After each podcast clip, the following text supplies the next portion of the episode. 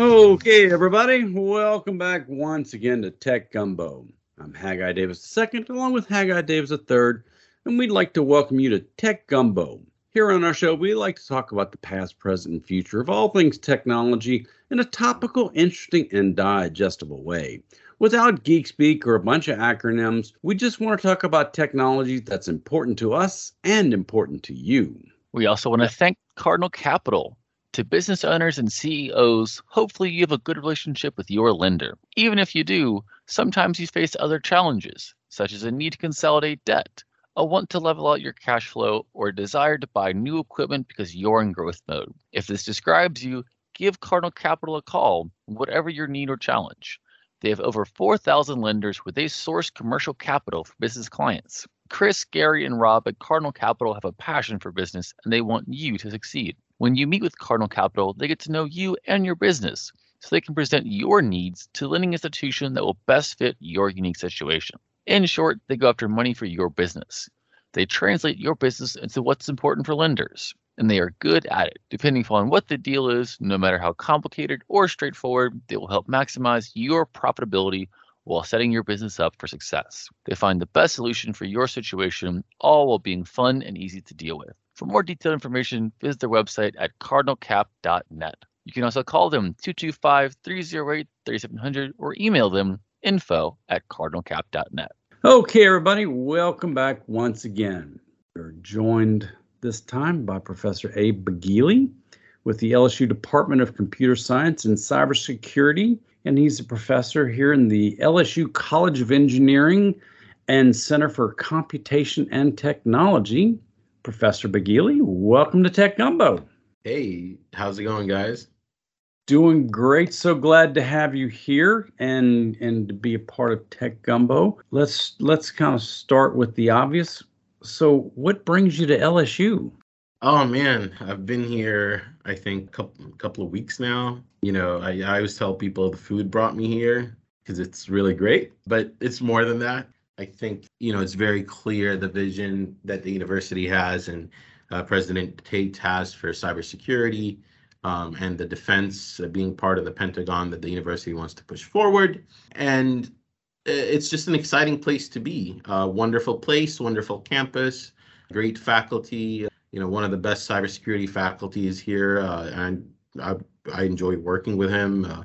Golden Richard, and we just hired another faculty, Aisha Ali Gombe, who's really strong in system security, and and uh, the students I think are wonderful, and it's one of the only universities I think uh, that is as big and has a lot to offer, like the SEC football games and so on and so forth, and uh, is still very affordable, and I think that to me means a lot as an educator. Well, awesome. It really sounds like, you know, you're you're here one for the research opportunities, but two for LSU as a complete package and what it offers. And so, you know, one of the things which LSU has recently been named is a Center of Academic Excellence in Cyber Operations. So, can you talk a little bit more about what that means? You know, what does that look like for LSU? How do you contribute to that? Absolutely. So, before my arrival, uh, the team at LSU was working for about a year uh, in terms of a process to make that a reality. I know firsthand what it's like to get that designation because I I got it at the last institution I was uh, I was a part of. Uh, it's a very very rigorous process. The National Security Agency goes through your entire curriculum, through your entire labs, through every single facility that you have, through the faculty that you have and and so on and so forth to vet it at the highest level possible. So I, I you know I think for for our crowd, I always tell people it's basically the SEC of cybersecurity. So uh, one of only 21 universities, uh, or maybe 22 in the nation that have that. Uh, you know, only a couple of universities have that designation, like NYU and Carnegie Mellon and Northeastern, just to name a few.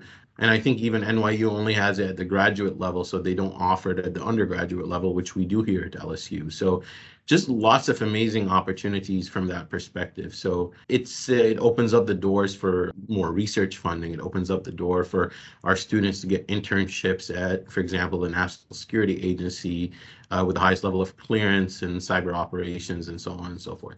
But what it really means at the curriculum very quickly is students understand the building blocks of cybersecurity. They understand writing code at the lowest level possible. Uh, they understand reverse engineering code. They understand all the basics and the fundamentals that relate to cybersecurity, and not a lot of places can teach these things. So, as a, as a sports fan here in the Southeastern Conference, we're so glad to have you here and to raise the overall elevation because everyone knows the Southeastern Conference has the best football. Now, LSU has the best cybersecurity program, and we're so glad you're going to help really put LSU on the map and also be here in South Louisiana to enjoy some of our food. So glad to have you on board with us. Uh, thank you so much. Uh, it's it's I've said this a couple of times. Uh, everybody here has made me feel right at home, and uh, and that's amazing. I'm I'm I'm originally from the Middle East, and we love food, and we love uh, families, and you know we love everything that you guys love here in the South. So I'm very glad to be here. So let's talk a little bit about what goes on in the cybersecurity classroom. You guys, you're not just sitting there lecturing, y'all are doing real research. Y'all are doing things that sounds interesting. Interesting to me, yes, for sure. uh, interesting to us too. And, and the students. I mean, I'll give you a snapshot of some of the projects that are ongoing in the current research class that I'm teaching. We have students that are working on the the security and the forensics of you know those automated robots like the Roomba. Um, I don't know if y'all if y'all have some. Do you do you any do any of you have some? I'm starting to say y'all. You know, it's been a couple of weeks. I'm adjusting. So uh, already one of us. so do you have a Roomba? Yes, I have got the Roomba that runs around the house, mapping everything. The latest, uh, yes. And so, tell me about this Internet of Things and the Roomba. What's it doing? Well, I mean, it could really help us uncover uncover you know bad things when they happen. So, could the Roomba, for example, give us evidence of a dead body in your house? Right. Um, those are the sort of things that we're interested in, um, and hopefully you're hopefully you're not killing anybody. Uh, just putting that out there. yes, or hopefully my wife doesn't actually kill me, though, even though she's threatened multiple times. Uh, I, am not. She's not listening to this, is she? No, my wife doesn't listen to the show. No. All right, it's just hearsay then. So purely speculation. It's just you know. But that being said, you know we're just like any other married couple. Yeah, I mean we're looking also at uh, the forensic analysis of the tile devices, where you know you have these tile devices that you could use to track your belongings uh, you know things like you know your your wallet or your phone or anything that's that's important to you um, that's another thing that we're working on one of my students is looking at and this is probably you know something that i'm very interested in is the forensic analysis of the bio biohacking devices so nowadays uh, I'm, I, I, I'm, I'm, I'm probably like, what are you thinking right now, right? So these are devices that people are implanting in their fingers and uh, legs and feet and I don't know where else in their body. So maybe if you want to open the door, you just point your finger at the door and it'll open, kind of a thing. What are your thoughts on that? Pass. It sounds cool at first to just point your finger and have the door open, but that feels like one of those things that there's a whole lot of different ways that that could go wrong. Yeah. yeah, I mean, I mean, one of the reasons I want to work on that project more than anything is because I want to have the first digital forensics paper that includes steak and and pork meat in it because we're going to inject it into some meat and some fake meat. We actually bought like fake skin off of Amazon. Uh, so it's not real skin, right? So you can buy so you you buy these that that skin where they teach nurses and stuff how to how to inject uh, into it and those that's the kind of skin that we bought. But you know, that's kind of the reason, you know, I'm excited about that. And lastly, I've been doing a lot of research on virtual reality and, and the security in the metaverse in terms of the security and forensics of these technologies. Yeah, so the you know the metaverse is something that we hear a lot about. You know, what do you think about the metaverse, and then what do you think about cybersecurity in the metaverse?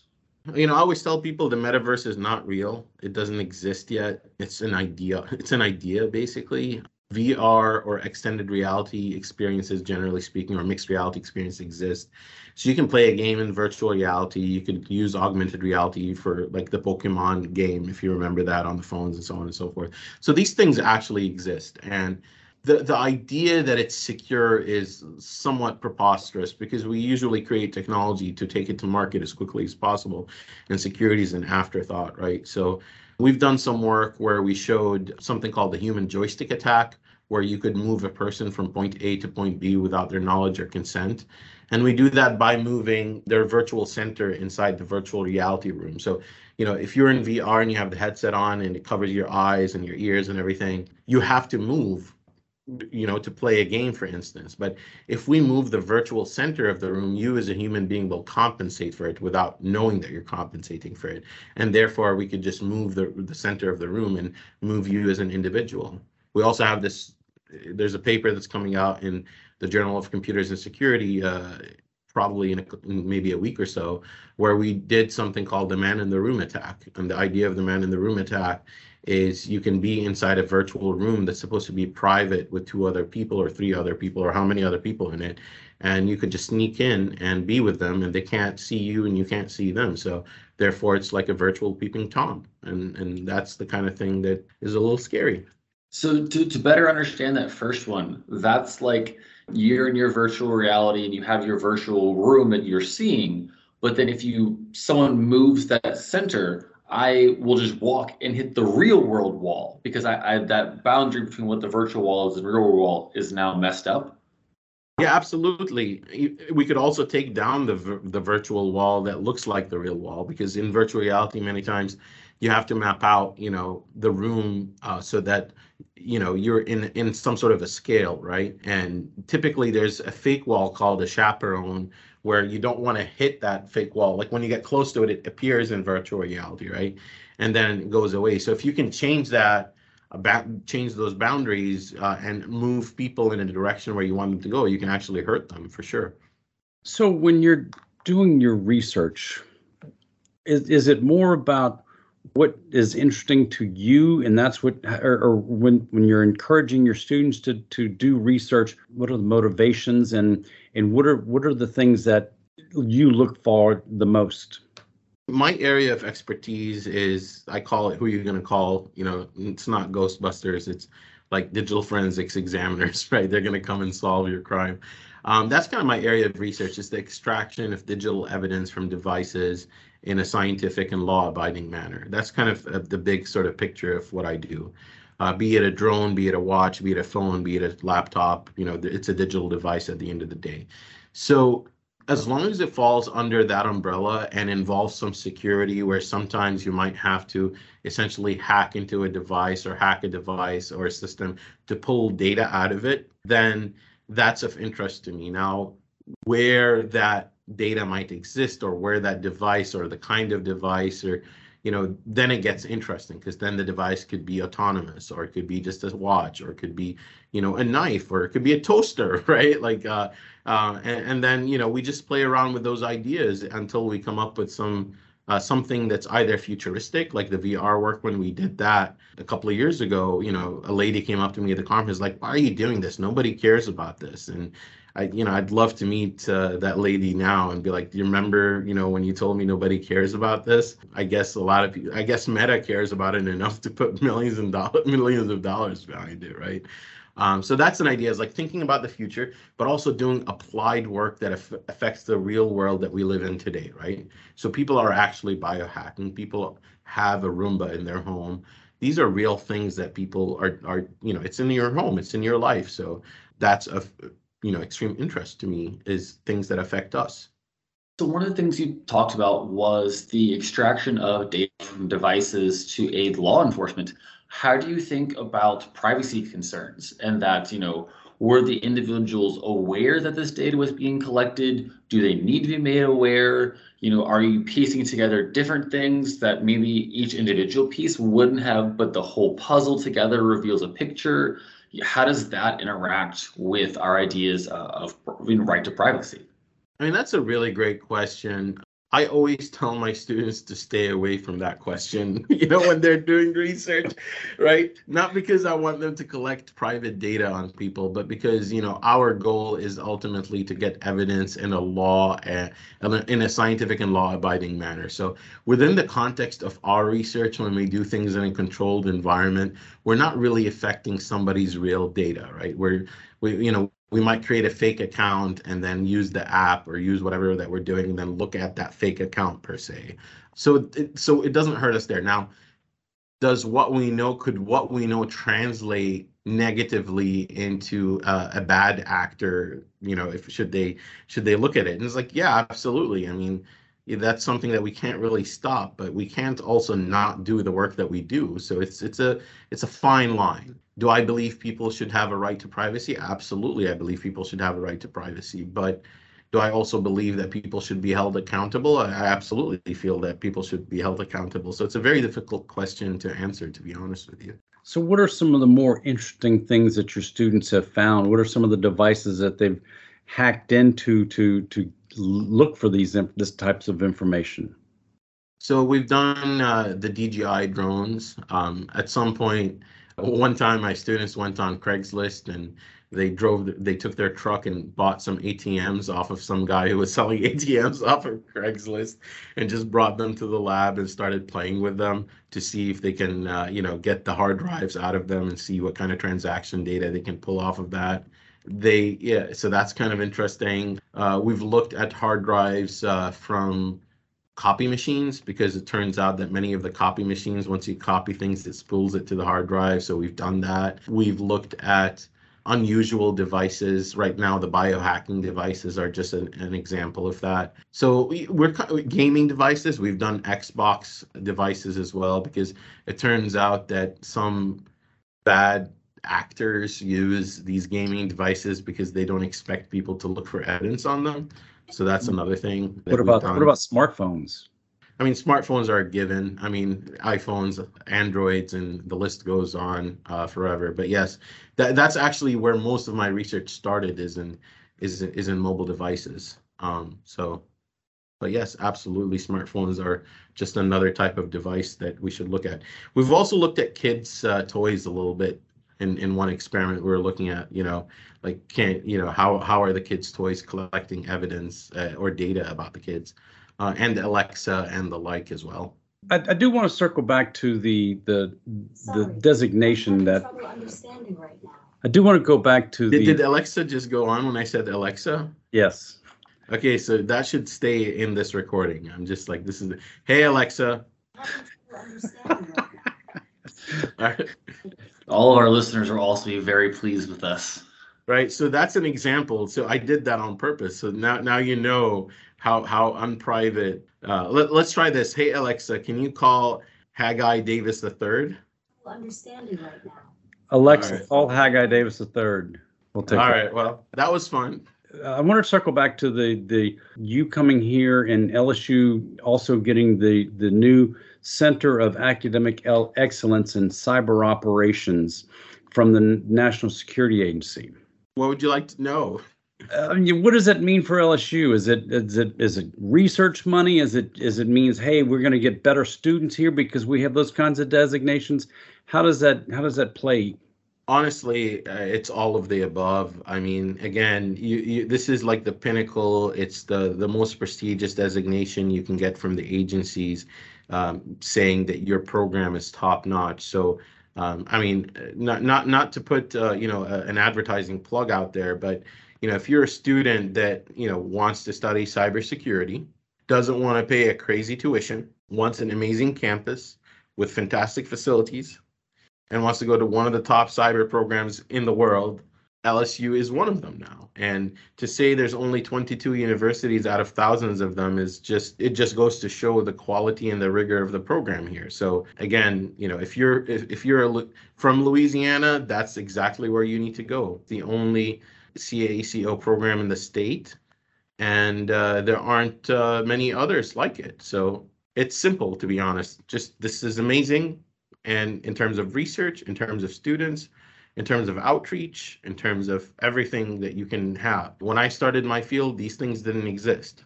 right? So students are kind of lucky that that universities are catching on to this idea of a CAECO, and uh, I'm very happy to be here. We are so glad you are part of the South Louisiana community, part of the LSU community. It sounds like you're going to be a fantastic ambassador. It sounds like you really get it and you want to be a part.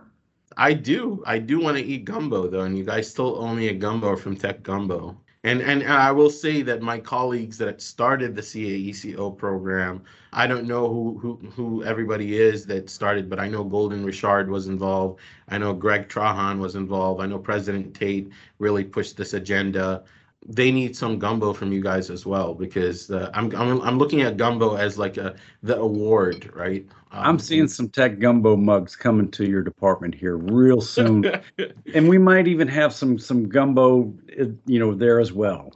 Uh, well, you know, I'm I'm good. I'm waiting for that from for that mug. so, Dr. Deely, we really want to appreciate you spending some time here on Tech Gumbo, and look forward to having you coming back for future episodes. I would love to. The next episode is going to be security gumbo. All right, thank you guys, and I'm I'm very happy to be here.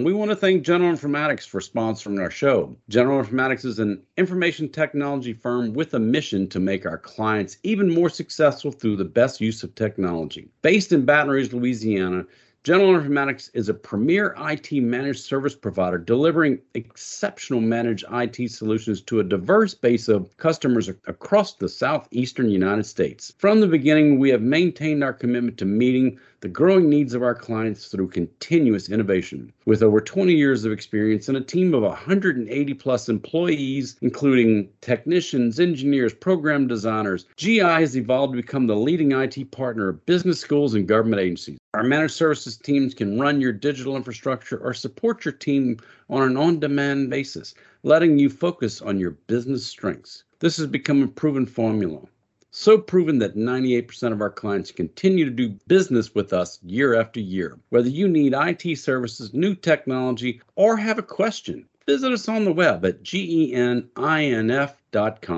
If you enjoyed our show today, we are here on Talk 107.3 FM every Saturday at 4 p.m. and the show reruns Sundays also at 4 p.m. If you missed any part of the show or you'd like to hear this or previous episodes, check out our podcast, available on almost every podcast platform, including iTunes, Spotify, Podbean, Google Podcasts, Amazon Music, Audible, and more. When you're there, be sure to subscribe so you get notified every time we post a new episode. If you like our show or you have any suggestions, let us know on our website at www.techgumbo.net. Thank you for listening to Tech Gumbo.